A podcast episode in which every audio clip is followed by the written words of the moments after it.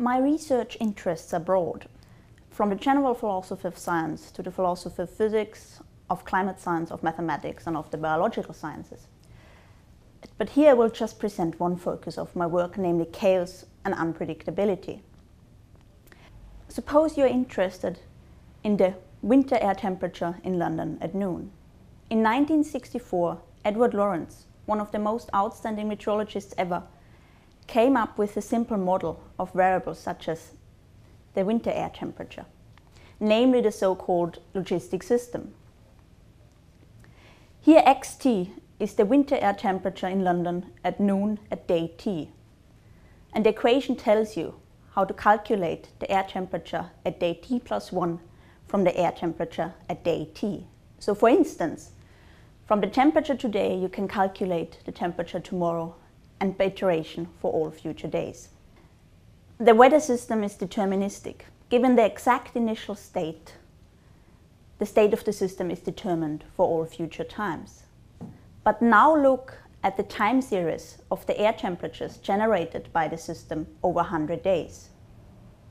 The behavior of the system here looks entirely random and irregular. What this shows you is that the logistic system is an example of chaos.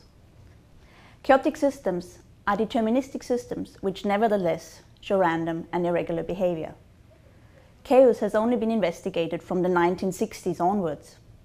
It arises in many areas, from physics to biology to the social sciences.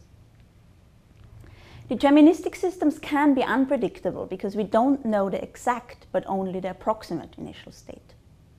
Indeed, from the beginning of chaos research until today, there has been a widespread belief that chaotic systems show a special kind of unpredictability not shown by other deterministic systems. So what is this special kind of unpredictability? This question is important because we want to know how scientists are limited in making predictions. Several answers have been proposed.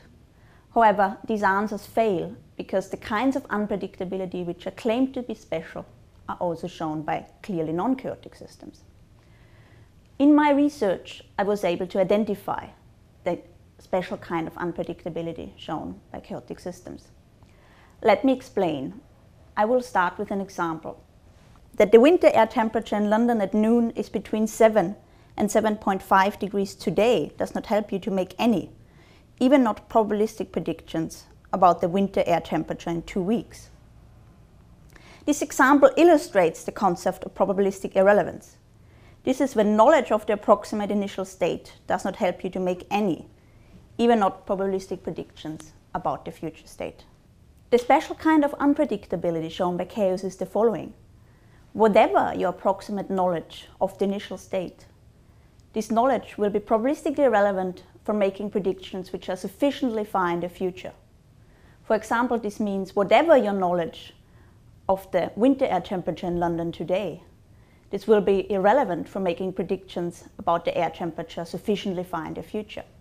So the moral is that for chaotic systems, whatever your knowledge of the initial state, this knowledge will be completely irrelevant for future predictions. This result is important. It shows us that for certain systems in physics, biology and the social sciences, we cannot hope to arrive at better predictions, and then policy decisions have to be based on the uncertainties presented by the unpredictability.